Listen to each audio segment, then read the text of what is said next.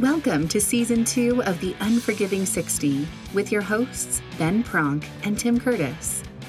Two ex SAS guys armed with MBAs. In this show, Ben and Tim seek out people leading lives less ordinary and talk with them about how they fill their unforgiving minutes and what helps them go, always, a little further. Ladies and gentlemen, welcome to the Unforgiving 60 podcast. I am here with, I must admit, the very well travelled Tim Curtis. How are you, Tim? This is the humanitarian edition. I'm very happy to be here with you, Ben, and with our guest. That's awesome. Um, yeah, I wasn't going to introduce you as a humanitarian, but the reason I, I cited the fact that you do have a few stamps in your passport is because I reckon you're probably matched by our guest this week. Beth Eggleston is a humanitarian, but has an amazing track record in terms of the countries that she's worked in, the experience she's gathered, and the kind of things she's done in those places. Beth has field experiences in Afghanistan, Liberia, Tonga, Costa Rica, Laos, Timor Leste, Vietnam, Pakistan, Solomon Islands, Indonesia, and Sri Lanka, to mention just a few. Now, I reckon there's a few stamps in her passport that even you don't have, Tim. Oh, one or two. Another, I haven't been to Costa Rica. You're right. yeah, amongst others. Another thing you are not is a Fulbright scholar, which Beth is. Yeah, but I'll give you a quick rundown on being a Fulbright scholar. Don't worry about that. Never in doubt. I'm, I'm actually not even sure why, I, why I'm comparing Beth to Tim, um, because very different leagues. But we're, we're stoked to talk to Beth. Beth um, co founded the Humanitarian Advisory Group in 2012.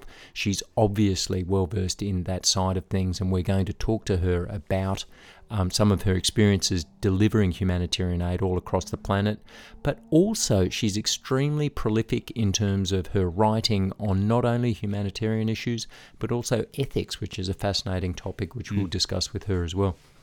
Let's get on with the show.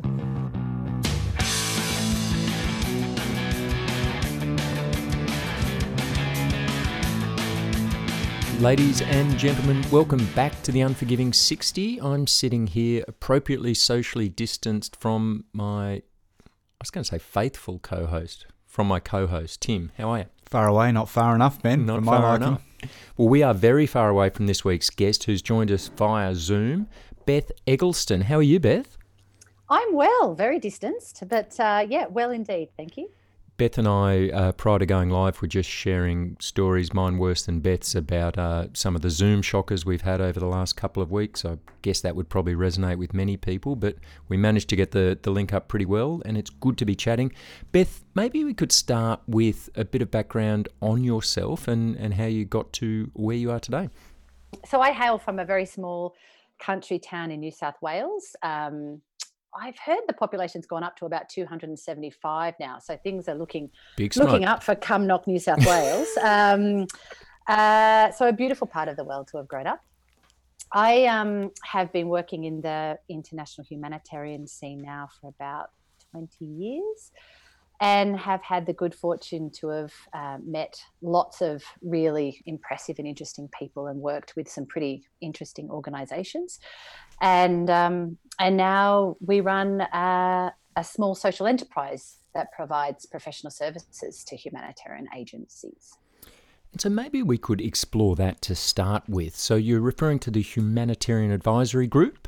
That's right, yes. So we started that, there were four of us actually who had all been working internationally for quite some time and wanted to be based in Australia, but sort of didn't want to get out of the game, so to speak. We weren't really able to deploy. We all had small kids and wasn't really, you know, deployments weren't really on the cards anymore. But it, it was really a feeling around how are we going to still add value and utilize our knowledge that we'd gained over the, you know, the past decade or, or so working in the field to support humanitarian agencies in the work that they were doing. So we decided it was an intentional decision actually to uh, create a business. We're often mistaken to, to be a, a charity or an mm-hmm. NGO, but we we deliberately decided we wanted to be a business and we yep. wanted to uh, run with a model of a social enterprise. So we provide uh, fee for service, and when we make a profit, um, we're able to to prov- like put that into either organisations or into to products that the humanitarian sector have said that they need, but they can't necessarily always afford, or it may not be politically possible for them to ask for a particular piece of research. So um, yeah, we're we're a pretty niche outfit.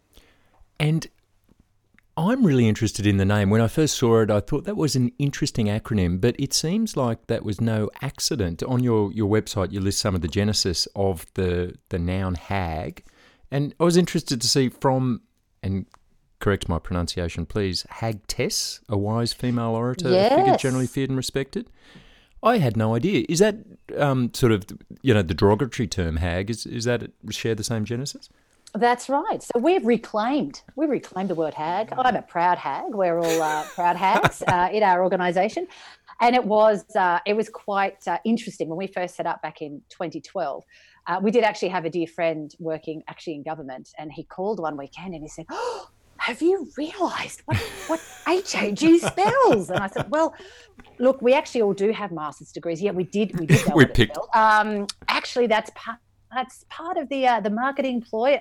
Obviously, none of us have MBAs like you guys, but um, it's t- it's worked out pretty well though because our dream, you know, dream was that people would email us, you know, out of the blue and say, "Look, you know, I work for humanitarian organization X. I need a hag," and that's what happens now, and um, that's really the way to roll. So it's it's worked pretty well. Send a hag. So did we Send lose? hag, yeah. Somewhere did we lose the context on that? Because it's been used quite disparagingly, usually, isn't it? You old Well, hag. Ah, right, she's an old hag. That's right, wise woman of the village, and um, yeah, it became a derogatory term, and we decided yes to reclaim that, and uh, we've never looked back. Okay. Well, for a bunch of hags, you certainly Mm-hmm. have a lot of stamps in your passport. And field experience you list as Afghanistan, Liberia, Tonga, Costa Rica, Laos, Timor Leste, Vietnam, and shorter term deployments Pakistan, Solomon Islands, Indonesia, and Sri Lanka, he says, taking a breath. For humanitarian coordination or humanitarian operations in general, which was the most challenging environment you've worked in? What a good question that is. I only ask good because ones. I guess, yeah, uh, well, uh, exactly. Um, because I suppose you know, challenging can mean different things. I Mhm. mean, in terms of when you're looking at a humanitarian operation, I mean, Sri Lanka was definitely a very challenging one. I was there right at the end of the war in 2009. Hmm. And what I found really interesting about that context was talking with the other humanitarian agencies, the other international NGOs. It, I felt that they had really underestimated the savviness, shall we say, of the Sri Lankan government. Mhm. This was a government, you know, often I feel like there's still a, a strong colonial nature, I think, sometimes when it comes to humanitarian assistance. And, you know, the, the agencies were going around, the, you know, along with their business and sort of saying, oh, we could give this advice or that advice. And, and the government were running rings around us in terms of passing their own resolutions to the, you know, the Human Rights Council and, and, and quoting humanitarian standards back at the agencies. And, and I was trying to say to some of these agencies, the, the ministers that we're trying to to advocate to, they all went to Oxford and Cambridge, just the same as you. You know, talking to the you know these Brits that had come out to try and you know uh, negotiate peace and, and provide humanitarian assistance. And I think we underestimate uh, very much sometimes the capability and the understanding. And although the human, international humanitarian system can be very complex, that doesn't mean that it can't be used for other purposes. Um, so that was that was a, a pretty fascinating one actually. And what was interesting after that was then the Sri Lankan government had gone on to say, um, "Oh, we'd like to provide training for other other militaries around the world. We're the only country in the world who have militarily defeated a terrorist organization, and we're very happy to share that learning." Mm. And from the, a humanitarian or a human rights point of view, that was something that was quite worrying. From a military point of view, it's it's something that's really fascinating, and you are extremely well written on uh, civil military rela- uh, relations, the the roles of the the military in these kind of um, short of war uh, situations. What in that particular example, I'm, I'm really interested in exploring your views on the role of the military in, in sort of contemporary counterinsurgency and stability operations. But is there anything we should learn from the way that the Sri Lankans approached the, the Tamil situation um, that potentially we haven't done well in places like Afghanistan and Iraq? Well, I think what was what was interesting when we, we think about civil military relations and and also throwing around this word humanitarian, which is very sacred to us hags. Um, I mean, the Sri Lankan government would say we're we're only this is a humanitarian operation, and the way in which that was instrumentalized, the way in which they framed their their actions and their operations, and the the number of people that we saw killed. And this is a country that is in it's in the Indo-Pacific. It's in our region, mm. and to think that there, you know, forty thousand civilians killed, you know, by the end of that that war, and to think that everyone it was not something that was on the Australian news every every evening, um, and it was, uh, yeah, I, I think lots of lessons were learnt in the way that after that there were many sort of navel gazing reports put out by the United Nations, but they did come up with this agenda, this centrality of protection, which again tries to drive home this piece around when we're providing humanitarian assistance anywhere, if you can't protect the people whom you are serving, then you're not doing your job. So you can provide the most brilliant humanitarian material assistance going. You can have amazing shelter, you can have the clean running water, you can have, you know, nutritious food, all these other kind of services that keep people alive. But if you can't keep them safe, if you can't protect their dignity, uh, then you're not doing your job. And they had this um, going back to the, the former Yugoslavia and the conflict there. They talk about the the well-fed dead. This idea that you were able to provide all these services that people think you need to keep mm. someone alive, but you have to protect. You have to try and make sure that they're, you know, they're not being violated in any other way. So, wherein lies the line between defence and offence in that sort of situation? A, a, lot of what you've just spoken about is is talking about protecting the population, avoiding the, the well-fed dead, which I hadn't heard of, but it's a, a great, um, very evocative sort of saying. What about, and from Tim and my background in special operations, where there's been this massive bias towards sort of targeting, going out and trying to get bad guys – my personal view is that we've probably gone too far with that in most of the applications, that it's become an end unto itself rather than a support to these kind of humanitarian goals. But is there a role for that kind of offensive operation to take out the, the belligerents or the threat forces?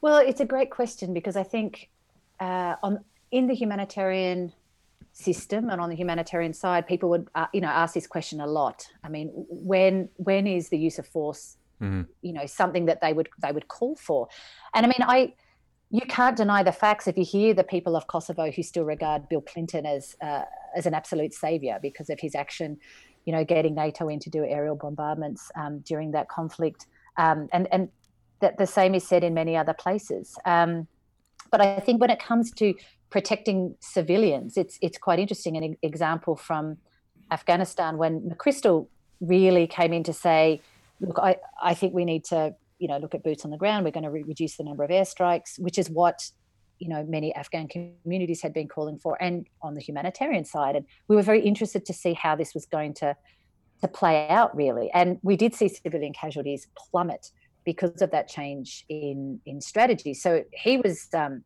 he was quite popular on the humanitarian side. Um, until, of course, he uh, lost his job.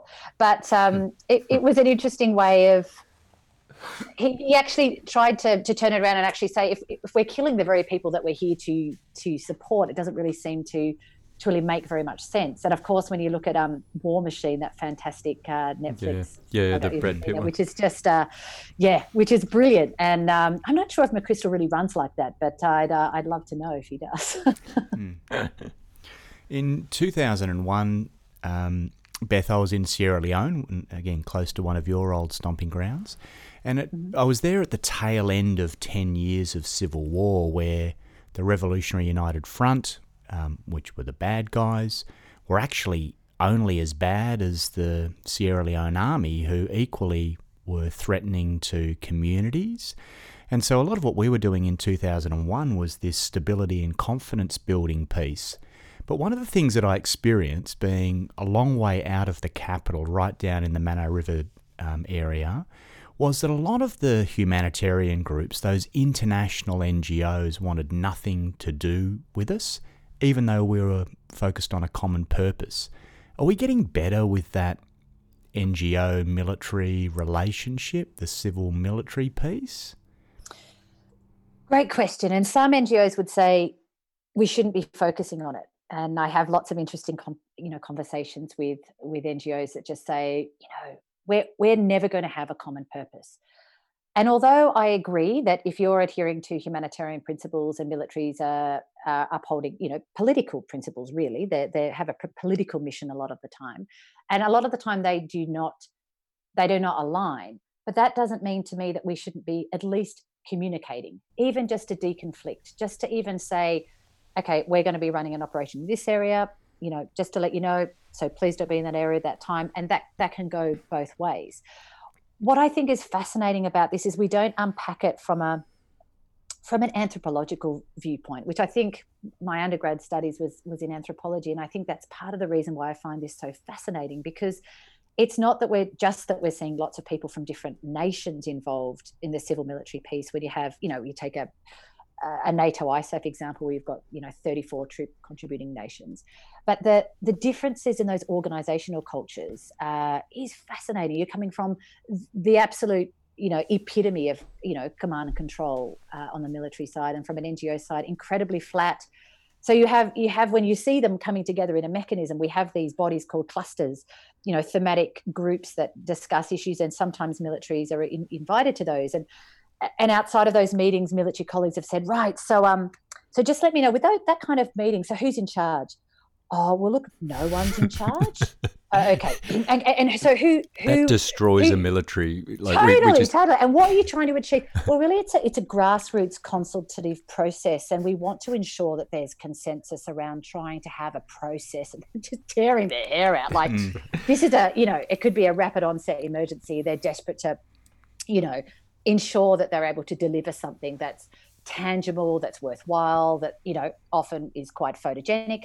Uh, and when you're having these kind of processes, because the NGOs and the humanitarian community, they they're really understanding that their relationships and partnerships and the process is just as important as what they're delivering. And they would have been there 30 years before that particular disaster, and they might be there 30 years afterwards. So they are really having to take all that into account. Whereas military actors are there for a short time as they should be. They're used you know in extremis to support such an operation. Mm. um, but it means that you work in very different ways.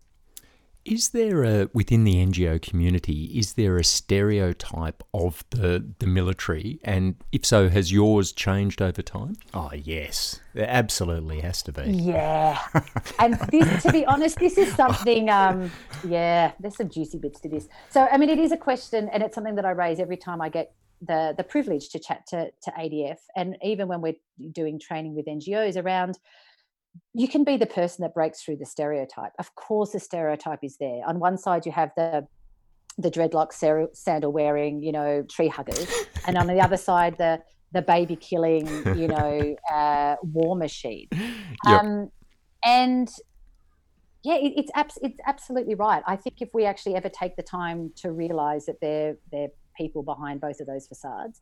And yes, there may be areas they're never going to agree on, but there has to be at least some kind of basic dialogue um, to exchange some level of uh, information. And that's not to say that you're going to be doing joint programs or joint operations in any way, shape, or form, but there needs to be some kind of communication. And I guess I maybe I'm seen as a bit of a maybe betraying the humanitarian sisterhood in some in some ways, uh, having ended up you know, getting engaged in Afghanistan to a, ex sapper. So perhaps that uh, I was seen as going to the dark yeah, side. Yeah, tr- betrayal. I do. Um, I do feel like though you can make these relationships really meaningful. I was recently last year in the US for a couple of months, and got to reconnect with all three of my when I did the civil military coordination piece in Afghanistan.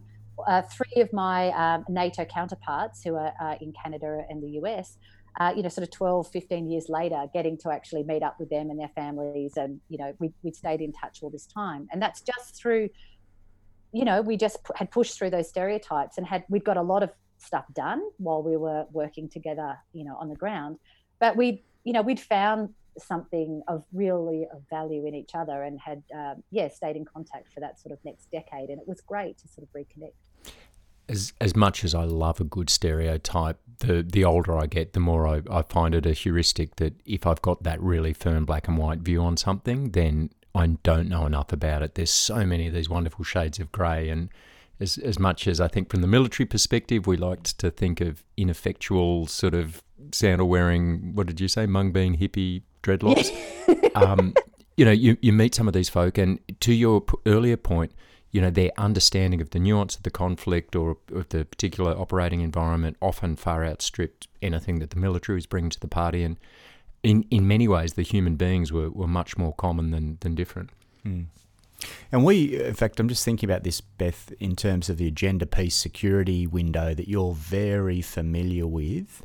So we work with an international NGO who are just absorbed in all things inside the tapestry of the communities in which they work. You know, they're all over the countryside, in Myanmar, in Somalia, in some places in South America. And they're hardwired into community because they actually employ from the very communities that they're supporting, which of course the militaries don't.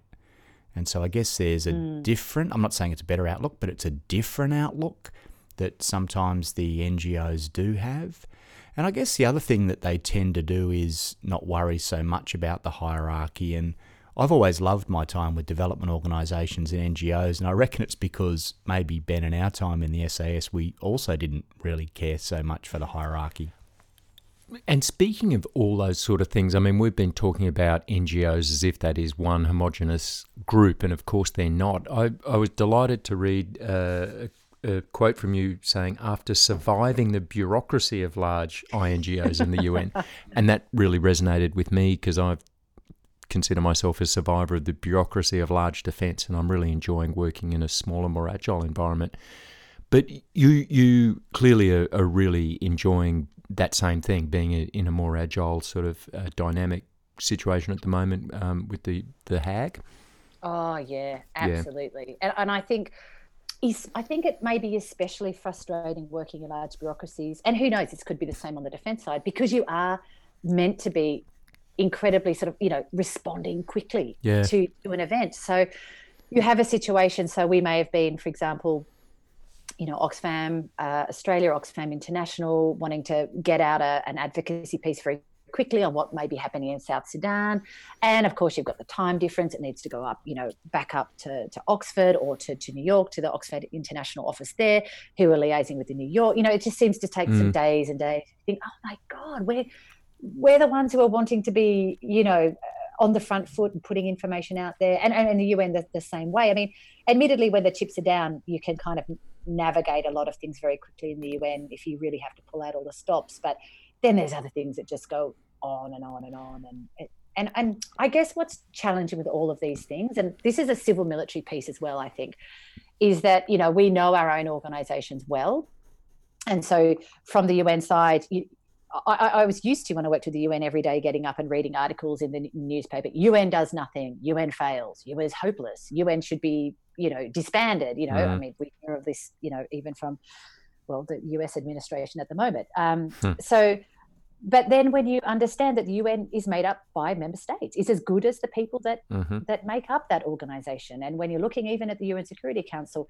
you can't blame the UN as a body, but you look at those those parts that make up that sum, that mechanism, and that's where you see where the, the, the trickiness is. And that that's the same of, as every organization, I suppose. But I I I'm, I feel very grateful to have sort of looked behind the scenes and sort of see seen what it looks like though that those machinations as they happen and to understand why some things take a long time. And sure i'm not saying i'm not making excuses for it. I guess i'm trying to explain it a little bit. Mm. but I, I, was um yeah i guess i was frustrated these sort of large bureaucracies. And and just it seemed like we were always restructuring in the ngo world. I don't know if this is like this in defense but there's always some kind of restructure that was happening. And i thought spending half my time in restructure meetings i you know, and I was always getting in trouble from the boss for rolling my eyes. And I thought, oh, I'm just not sure if I'm, I'm not overly patient perhaps. So I was lucky to find these kindred spirits, four of us. So we were sort of someone from CARE, from Oxfam, from World Vision, from the UN. And we sort of came together and said, let's, let's start, start something that's small that we can, you know, make decisions on the spot. Uh, and maybe you're finding the same thing as well, sort of coming out the other end where you can have an idea and you can action it almost immediately. We definitely are, but I'm really interested in at what point does that small agile organisation become that large sluggish bureaucracy? I mean, there must be so Standfast the UN, which was created as this big multinational thing in the wake of World War II, but organisations that grow. What, what are your thoughts as you grow the HAG into this multinational sort of um, behemoth? What's the tipping point between the, the small, agile, intimate organisation that you're enjoying at the moment and that kind of bureaucratic, um, uh, sort of lethargic organisation we've just been talking about? Oh, it's just like you've been listening to some of our conversations right at the moment, actually. So we are still a very small team. We're 11 people at the moment. However, you're exactly right. We are at, at a, a point now where we do have to have systems and processes that we are going through due diligence processes with different partners um, who pay us money to provide services for them, uh, mm-hmm. uh, as they rightly should. Um, and also not just that on the social enterprise as well. We, we're certified, uh, B Corp certified, and have our social trader certification. That's also actually quite a lot of administration in ensuring that yeah. you're reaching those high levels, that you've you're the best practice, and this, that, or the other.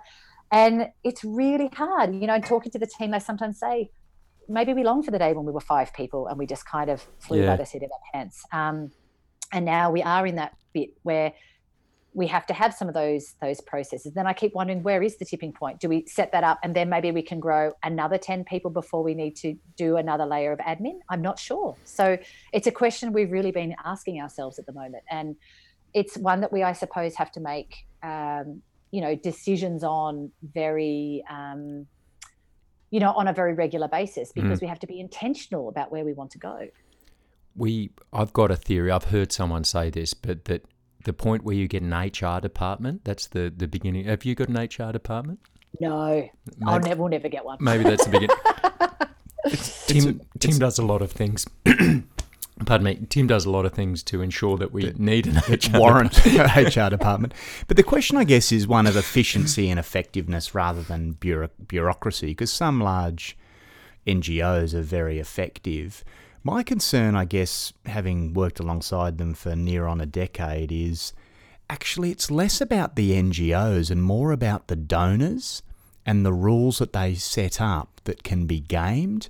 And I don't want to point to any particular donor group, but by way of one example, um, the good old fashioned overhead rate.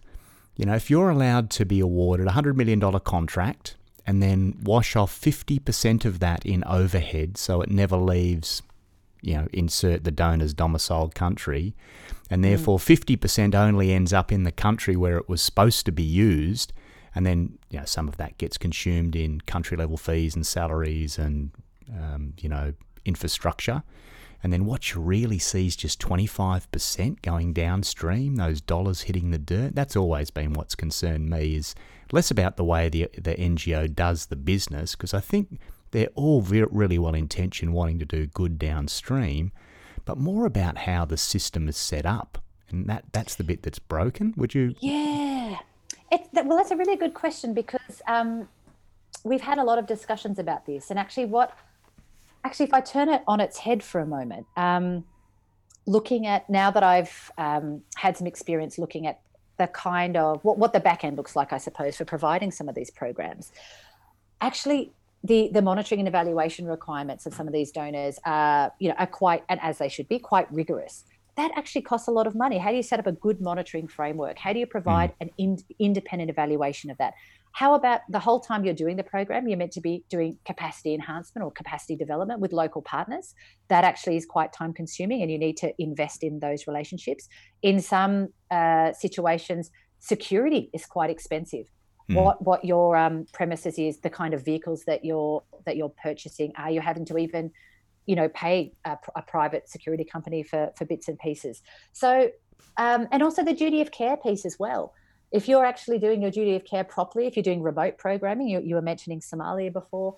There's lots of agencies that provide uh, humanitarian assistance in Somalia, but don't ever set foot there themselves what happens if the local partner you're working with if it's a convoy that gets attacked or you know whatever happens what kind of level of support do you provide for mm. that for that family for that for that that's that uh, local partner so i think when we're looking at that that admin fee i've sort of seen at the back end now there's a hell of a lot that donors expect uh, to come back that the, the, levels of due diligence they're looking at and also the kind of um, the workplace that is uh, expected by the, the people that work there. If you're looking working for an organisation that takes social justice very uh, very seriously, you're going to have an organisation that has a, a paid parental uh, leave scheme uh, and a whole range of other benefits to ensure that there is, um, you know, it's an inclusive and flexible workplace. So all of that actually costs money to do this work well. Anyone can take 50 bucks and go to a country and sort of give it to who they think. But I mean,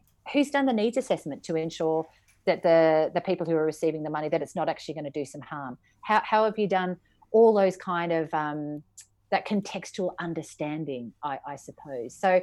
I'd like to think that for most organisations, that that admin or overhead that they're using especially the the char- on the charity side and it, a lot of the time it's pretty low like lots of organizations that we know of that are doing stuff it's 9 or 10% mm. and on that they are trying to you know pay for a, a you know a, a expensive rent in melbourne it might be for their headquarters and you know trying to ensure that their staff uh, are looked after and that they're doing really super cutting edge and high quality work and it's interesting because, of course, the general public, when they're sort of saying, oh, hang on, isn't every single cent of the money that I'm giving getting there? Um, I guess it's, I think, a, a, more nuanced understanding perhaps of what it takes to run one of these programs is something that if people knew what it took, perhaps they might t- change their tune a bit. Hmm. And Beth, what do you miss most about being in the field? Oh, yeah, that's such a good question. Um, yeah, I guess I felt like I was really living the dream, I suppose. For those three years that I, I lived and worked in Afghanistan, I I had so many really good Afghan mates that I'm still I'm still friends with now, and lots of them are you know in different countries now. They're claiming asylum in different countries, mm-hmm. and I get to you know stay in close contact with them. That is you know that's great. Um, but I guess it was just that feeling of um, of really trying to get across what was happening. I mean, so I mean, all of these different, especially on the conflict side, situations are incredibly complex and they're so dynamic. They're changing every day. So I guess it was that no no two days were the same, even though my job was on the coordination side, so it was lots of meetings and you know those kind of you know mechanisms and systems just being able to go out on a some kind of assessment mission, pulling together government NGOs, you know, and, and, going out and sitting down with different governors and finding out what is going on here. And they'd say, well, everything was fine last week, but this week, Iran has decided they wanted to push all the refugees back over the border, and now everything's gone to shit. So I, I, guess I just found that that high pace of life I found really interesting. And at that time, the agency that I was working with, the UN Office for the Coordination of Humanitarian Affairs, at, at, for one period, I was the only staff member they had in Afghanistan. So I was getting a lot of great support from headquarters in New York and Geneva. So there was, you know, there was a lot of interest. I felt there was a lot of, you know, political goodwill to do good work there. So yeah, it was it was just a wonderful time to, to work there and to make some wonderful friendships and relationships. Um, but I think on on the flip side, although I, I really do miss it a lot, I think it's also trying to understand we're, we're very passionate about localization at HAG and how we can support locally led humanitarian response and even you know peace negotiations to an extent. How can we support from afar? How can we provide great advice, um, evidence based research mm. on how donors, NGOs, Red Cross, UN, even private business, where they're engaging in these kind of contexts, what should they be thinking of? What are the questions that they should be asking for? Even if you're a private company operating one of these countries, how do you ensure that you protect civilians in the way that you work, even though you may not have, you know, any kind of part in the aid operation in any way? But there are knock-on effects of people's actions. So I try not to focus on it too much. Every now and then, when I hear about different countries in the news, I think, oh, that was just such an interesting time.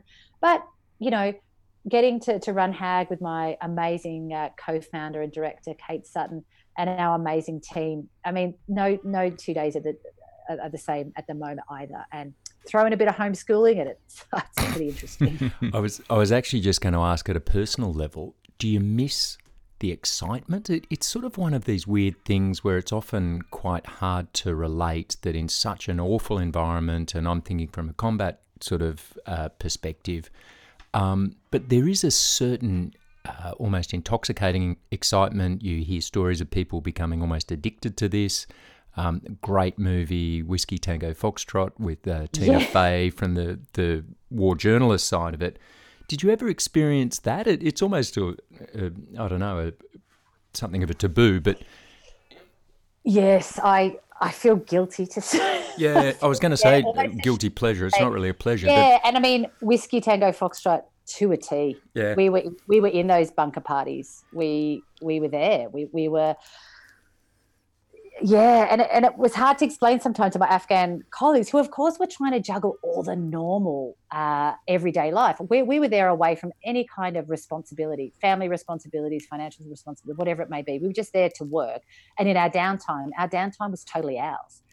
And there was a lot of crazy stuff that happened in that that downtime, um, and it yeah incredibly intense. And I, th- I think you're right when you're under that kind of pressure, when you're in one of those bunker bars, one of those parties, and you can hear the rockets in the distance, and it just kind of heightens heightens the energy. Yeah. Um, and but since since those times, and I've been thinking about the kind of pressure that local staff were under that we that we worked with. We were we were in the situation that when anything went pear shaped, there was an evacuation plan for us. We all got to to be flown out to Dubai. We had our grab bags. We had our visas to get out. You know, it was all sort of there and you think of them, they a lot of our you know local staff we worked with, uh, and this could have you know be you know like similar with interpreters and things um, who worked with ADF and other military forces, and they're still dealing with all the just normal stuff with life, you know, family complications and you know all that kind of stuff that they were trying to to live with, as well as work really long hours. Um, and I still look back now and think, wow, we expected so much of that when that was our whole life at the time. We, you know, we could just give our all. We had nothing else we had to worry about. Um, but I agree. I think Afghanistan ruined me forever in that way. um, that it was a, a, country of just such incredible intensity and beauty, and what was happening at the time, um, you know, was the focus of the world at that time. And um, yeah, it, I, I, agree. It is. Uh, it's probably very much an addictive kind of situation. So, from those remote, austere operating environments, your field experience in 2019, let's go to a location that's a little more civil. Um, you undertook a Fulbright scholarship at the U.S. Naval War College. Can you give us your experience on that? Or could you yeah. tell me what a Fulbright scholarship is? Absolutely. I, mean, it's like a Rhodes Scholar. I know it's good. I know it means oh, you're smart. That's so nice. So, yeah, like just keep, yeah, just to say that. Yeah, it's just another Rhodes Scholarship. Really. there, there, was a fair bit of implied knowledge there, and I tried to make myself smarter by that's not asking. Actually, that's brilliant. Beth, can we ask Tim because he did ask as if he knew. Tim, what is a Fulbright scholarship? Yes, it's a good question. Well, I might look uh, Tim ra- rather than rather than embarrass Beth by you know explaining the scholarship that she had. Maybe we should just get Beth to explain.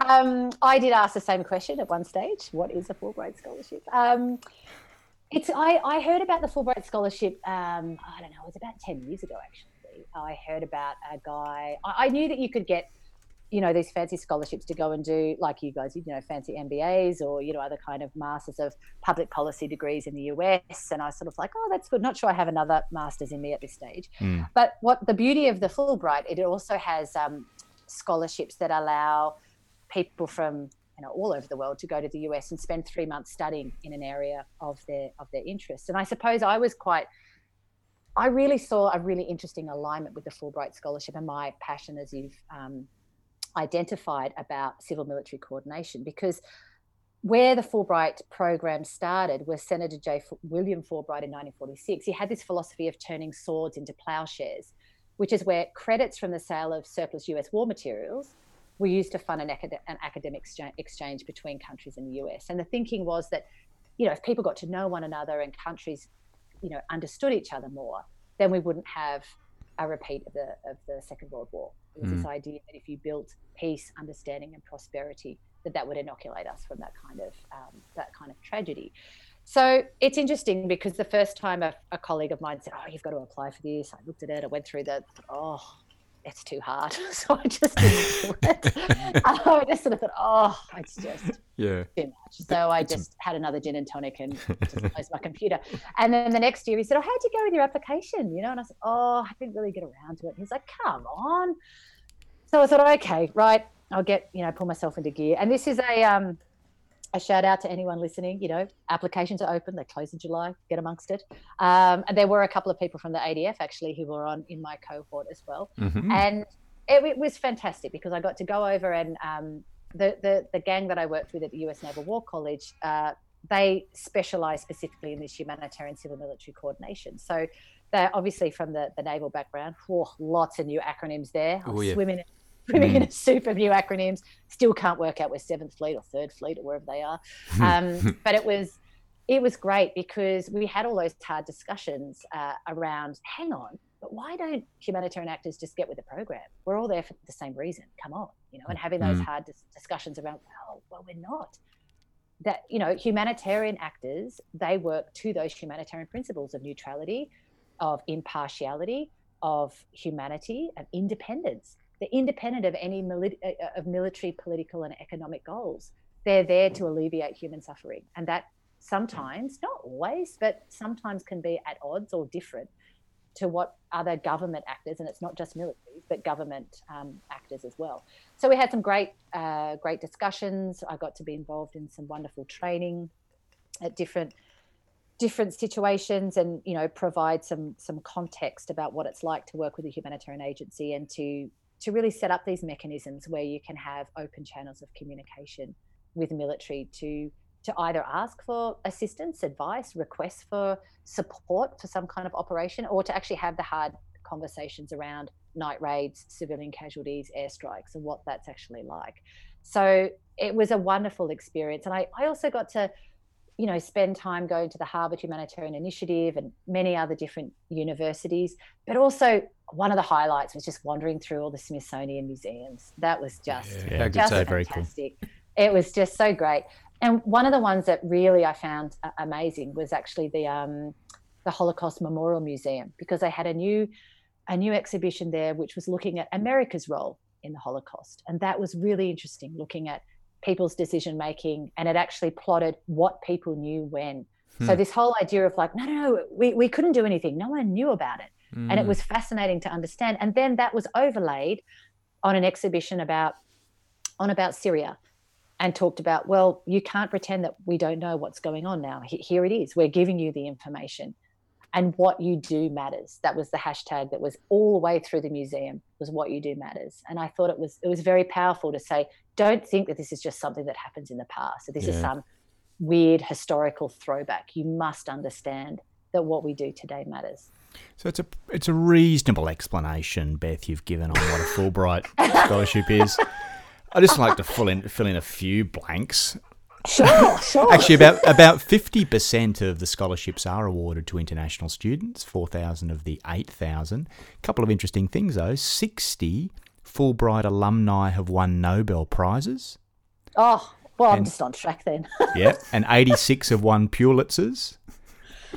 oh steady on I like this. This is a quote from J. William Fulbright. He says, Educational exchange can turn nations into people, contributing as no other form of communication can to the humanising of international relations.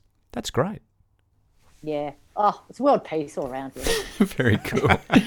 I, I want to change tack slightly and I want to talk about ethics. Now, this is an oh area geez of expertise, as I'm led to believe from yourself. And, and um, I, was, I was interested to note you can, uh, contributed a chapter to a book called Ethics Under Fire Challenges for the Australian Army, which was edited by a guy called Al Palazzo, who I worked with when I was in the Directorate of Army Research and Analysis.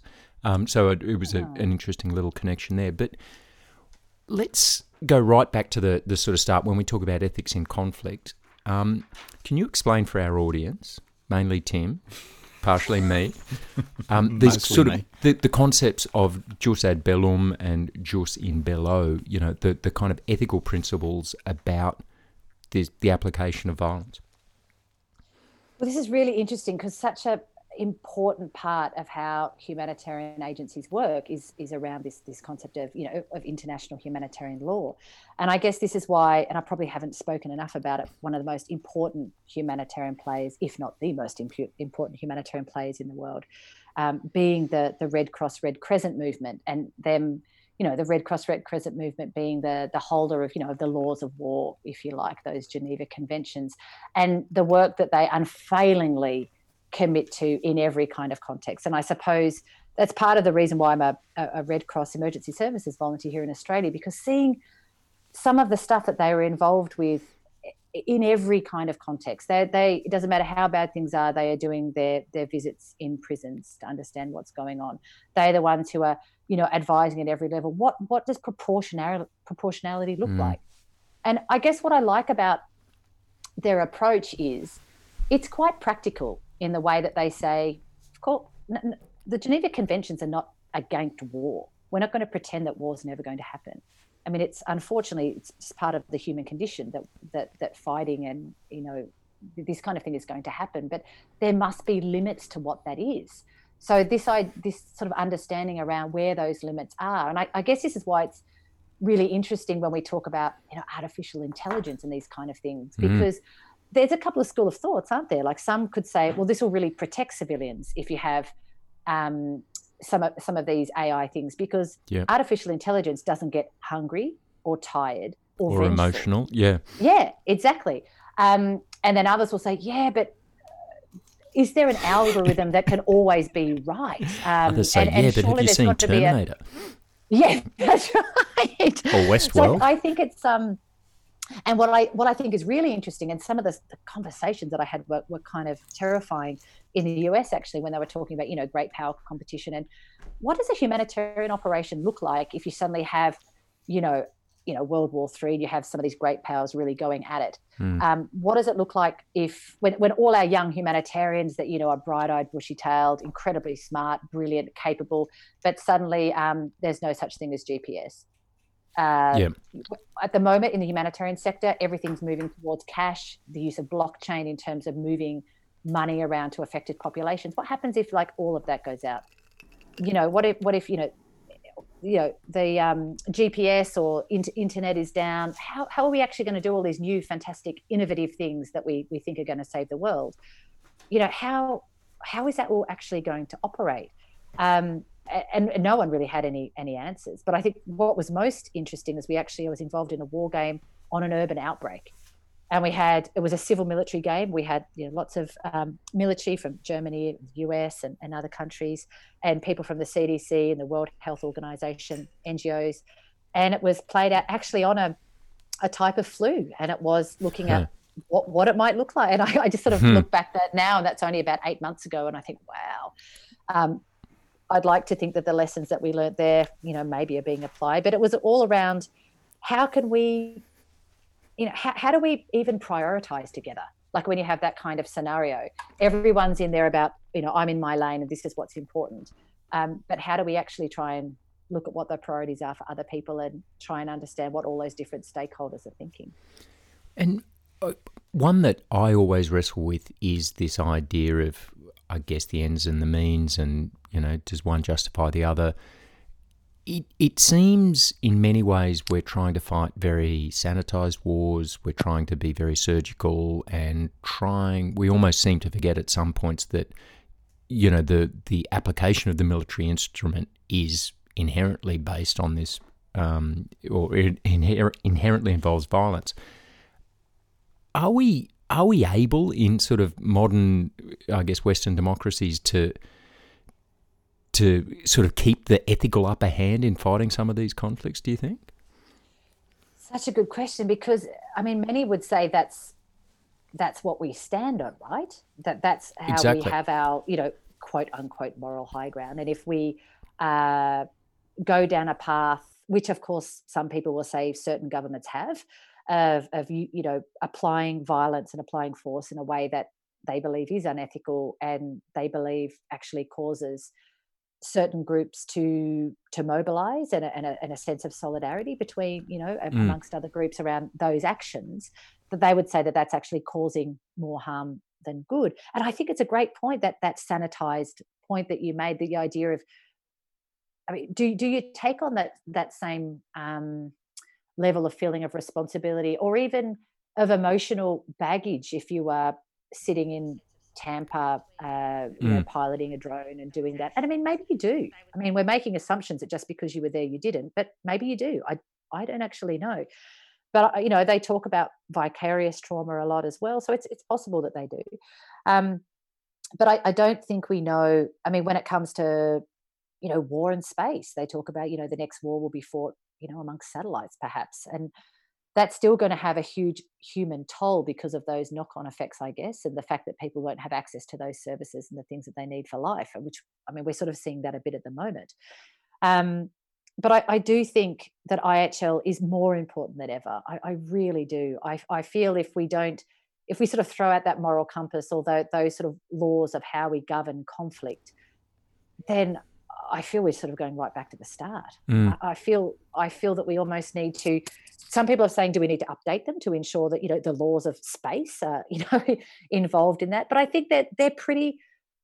I think that they can be applied. All these very smart lawyers who are able to, you know, Dr. Helen Durham, who's an Australian who you know is the head of law at the International Committee of the Red Cross in Geneva. I mean, she, the way in which she talks about this and is able to um, you know provide examples and case studies and and really explain it in a way that makes complete sense. And i think it's you know it's what so much of um, the culture is based on isn't it? I mean uh, so many of western militaries are you know they're across this kind of thing. And i think if if that's something we decide is no longer relevant that would be a, a catastrophe. I really do. So if we follow on from that how can we teach practice and get better at being more ethical, particularly I'm, I'm thinking in a military context, and I, I know a lot of people are, are, working on this. In fact, I think one of your co authors in that same book, um, Dean Peters, is it Dean Peters? Yes, Deane-Peter Baker. Yeah. Dean Peter Baker. Um, Deane-Peter Baker is, you know, really doing a lot of work with the ADF in this ethics space. What can we do to, to practically bring this into our practitioners of war? I think some of the work Peter, uh, uh, Deane-Peter Baker's doing is is brilliant, and it actually goes to um, a really interesting report that the International Committee of the Red Cross put out a couple of um, oh, might have been about eighteen months ago now. And one of the case studies it looked at was actually the Australian Defence Force, and it talked about, you know, that idea of sure people know academically about what international humanitarian law is. They understand about, you know, something that has to be proportional. They understand about that you know you've got to discriminate between civilians and military, all that kind of stuff. But they talked about that you've got to do that training, and I know that the ADF does does do a lot of this, but you've got to do that training under duress. So sure, you know academically what that what that looks like, you know yeah. what what the rules are, but when you're super super tired, or if mm. your whole unit have have been killed, or you know, like it's it's that really hard bit. And I actually think the military do this a lot better than humanitarian actors do it in the way that we don't have anything like the, the kind of training that that that um, the, you know that militaries do in this area and there's some ethical you know horrors that you know that you would be aware of naming one the, the oxfam scandal of, yeah, of what happened Haiti. in Haiti years ago yep. you know where mm. you have people abusing their position of power um, and taking advantage of, of, of young girls so i think it, it, happens in any kind of situation where there is a power differential, right? So that that could be where yep. someone has the the power to perpetrate violence, the guns or, or it the money. Be that that's right, or that's right. And on the A world, it's it's the the power. It could be the power of life or the power of safety, the power of reuniting a family. Mm-hmm. Um, and I think the aid world now is is really coming around to there needs to be so much more transparency, training, the policy uh, uh, world across the NGOs and humanitarian world is really tightening up, especially on this PSEA, this prevention of sexual exploitation and abuse. It's much, much stronger now. Um, and, and of course, it should have been probably stronger to begin with. But I think as we move towards that, we, have to have that kind of, I think that duress bit is really important because we can all know these things academically. But do we know? I mean, you guys probably do know how that you might react in some of these because you've been in those kind of incredibly intense situations but most people don't um, and i sure you can go through simulations in this kind of thing but I, I do think understanding not just what a policy says but how you would actually yeah. enact that in the heat of the moment is so important and it's funny your point on duress because it's not just uh, acute duress, you know, like you said, you're very tired or something's just happened. But also, I think what we're seeing playing out in retrospect in a lot of Western militaries is that chronic duress where units have gone through rotation after rotation after rotation over 10 years. The, the frog has boiled in the, or slowly, you know, yes, uh, yes. got to boiling point and there's just that change of perspective in terms of what from an external perspective, seems very black and white. You know, in, in terms of um, the the behaviours and the application of force and all that sort of thing. Um, but without a doubt, I think this uh, um, current sort of or the, the the aftermath of Afghanistan's really highlighted the requirement to revisit this whole concept of ethics and how we train it and instill it in our our militaries. Mm, mm, absolutely, and I I do think the military put a much um, they put much more emphasis on it than other organizations again that may be an external view view of mine i don't know what it's like on the inside and you know is it really still acceptable to admit that you know people want to address mental health problems um, you know i know on the humanitarian side that you know we, we talked about advocating for policies in big agencies around no no you don't have a a system where you can opt in to have um, psychological debriefing it must be mandatory because people will say, "No, nah, yeah. I don't need that. Well, yeah. I'm not weak. I don't need that. I've just, you know, just been kidnapped in Somalia for five months. Nah, I am I'm not soft." So it was really around. No, no, you just make it mandatory. It's pretty easy. Just put it in, and you've got to pay for it. It's expensive, but you have to just make it something that happens. It's not something that people can opt in and opt out. Mm. Beth, we'd like to conclude with a little section that we call quick questions, quick answers. Are you willing? Oh, and able? Yes. I hope so. the quick questions prompt is more for Ben. The quick answers more for you. Okay. Are we ready? Ready. What's your favourite location? Location. At the moment, I'd have to say it's Hanging Rock. Hmm. Don't make a picnic. Tim's. yeah, I was going to say. yeah, I know. I was waiting for that. he, he was. Ju- he was a. that was. you take a hamper? and a and a long white dress. Wonderful. What's the most unexpectedly beautiful place you've ever been? Mm. I think it must have been Bamiyan, actually, in in central yes. Afghanistan, huh. when I went to see where the where the poor the old Buddhas. Buddhas male and female Buddhas, and the Blue Lake. Yeah. Did you go to the Blue Lake in Bamiyan? Yeah. Mm-hmm. Oh, stunning. Absolutely. Uh, interlude. I swam nude in the Blue Lake. Oh. I just had to. I just had to do it. So back to the ethics. Oh, yeah, no, no. Favorite overseas destination? Oh, I really loved Istanbul in Turkey. Mm-hmm. It was such a beautiful place. Yep, very diverse. Asian side and European side. I mentioned before you're you're quite well written. Uh, you're quite prolific. What's the best piece you've ever written, in your opinion? Oh, I hope it's yet to come. Um, um, I, I actually could say it's the one that you uh, you referred to in that edited volume because whoever edited the piece that I wrote, like I recognized it vaguely, but gosh, it was great when someone else had edited it. Um, but I, I, guess I did like that piece because it was a very um, it was quite a candid reflection on what it was like to have conversations uh, with militaries around some pretty tricky situations. There were a couple of situations where NGOs, NGO offices actually had been um, occupied by military forces in Afghanistan, like taken over, and actually used for detainees. And you know the knock-on effects for the humanitarian community around that. So I, I enjoyed writing that because it was um, it was something that I was very passionate about. Damn it! That was my next question. What are you most passionate about?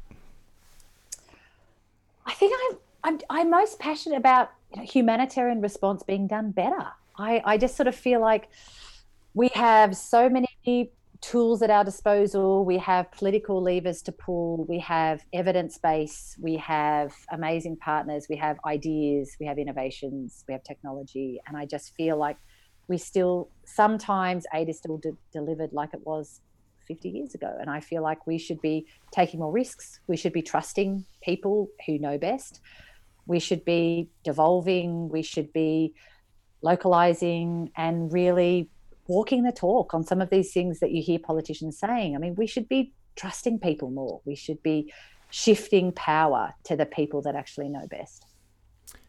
What's your power song? Speaking of power, mm. oh, power song.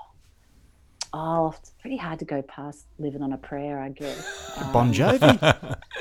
Yeah. Awesome. Do you do the air Mm. guitar? Oh, every time. And the mullet. We'll include that to the Unforgiving 60 playlist on Oh, Spotify. please Every do. guest gets a power song, so it will Oh. be included. Power ballad. Power ballad. Yeah.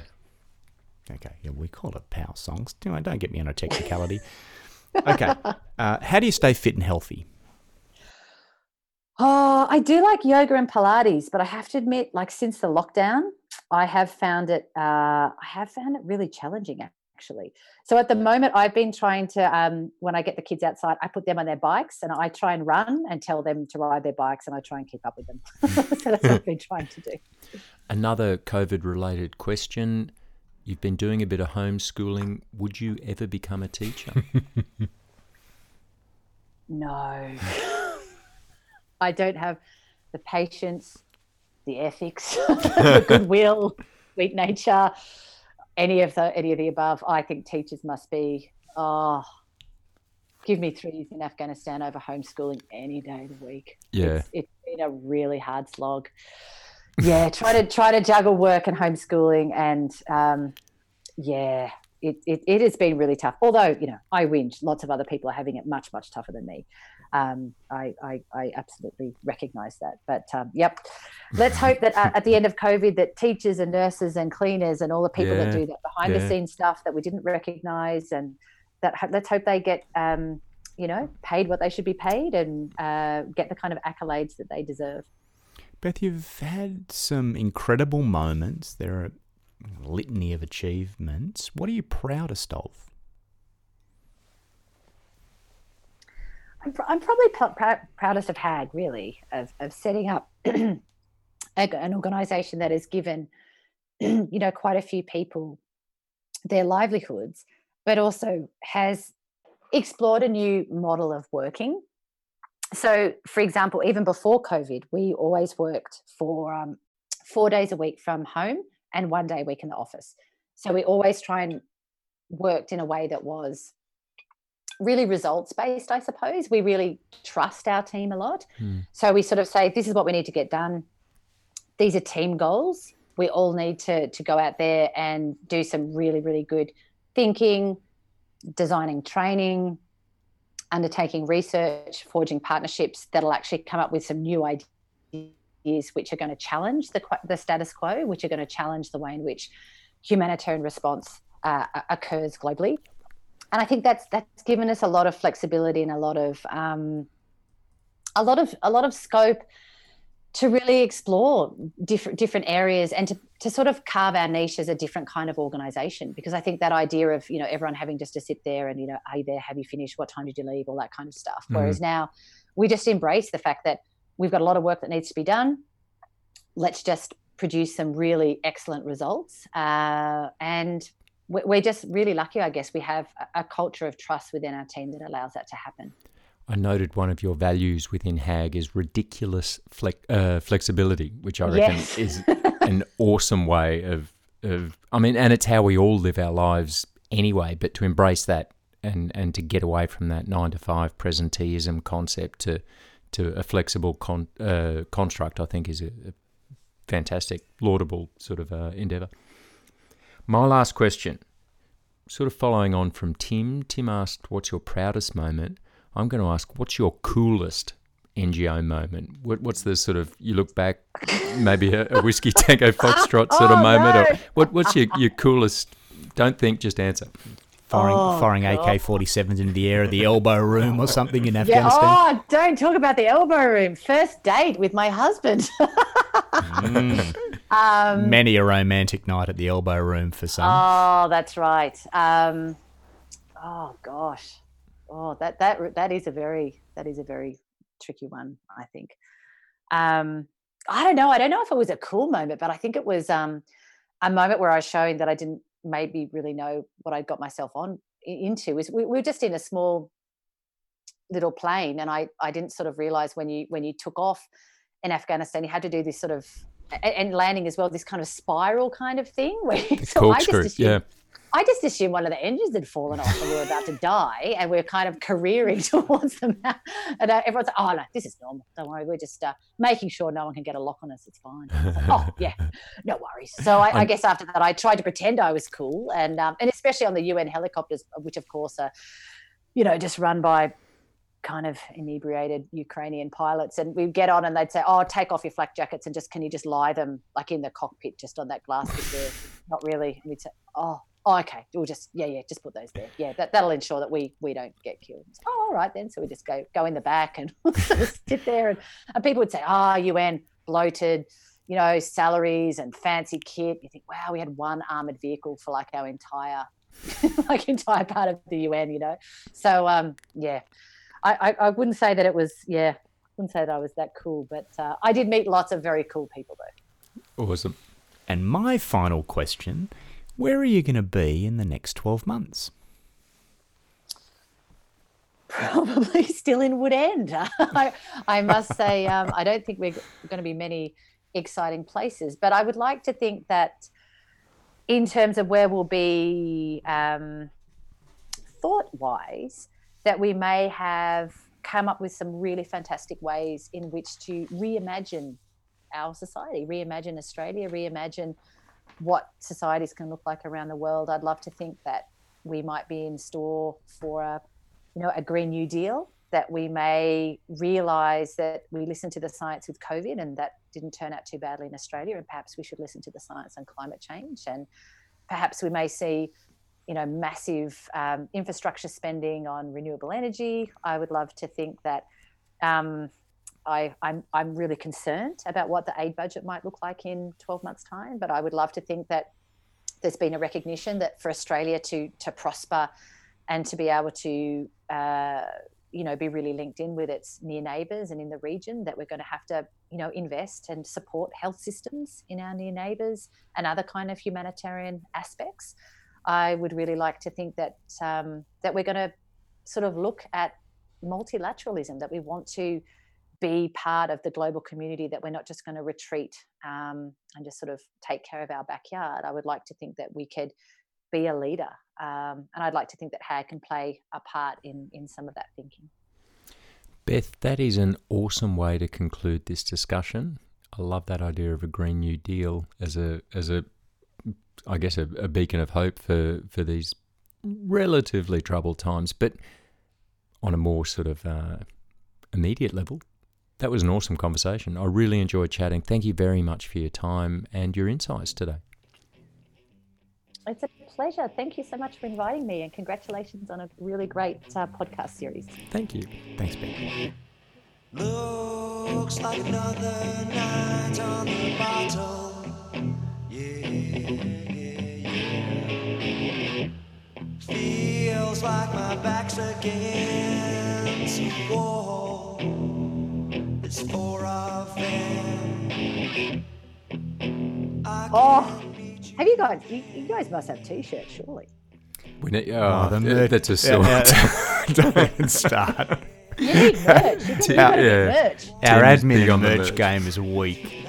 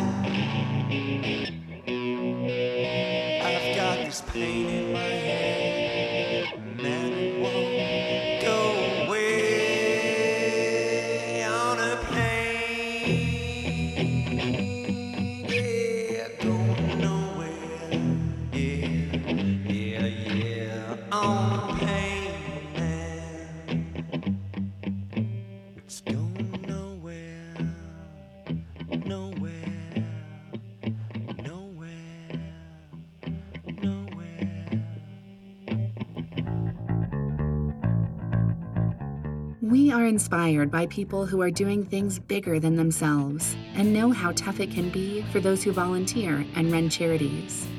If this is you, we'd love to spread the word to the Unforgiving 60 community by advertising your cause on an episode for free. Just complete the short charity fact sheet on our website, www.unforgiving60.com, and we will do the rest. And while we have you, thank you for your selflessness.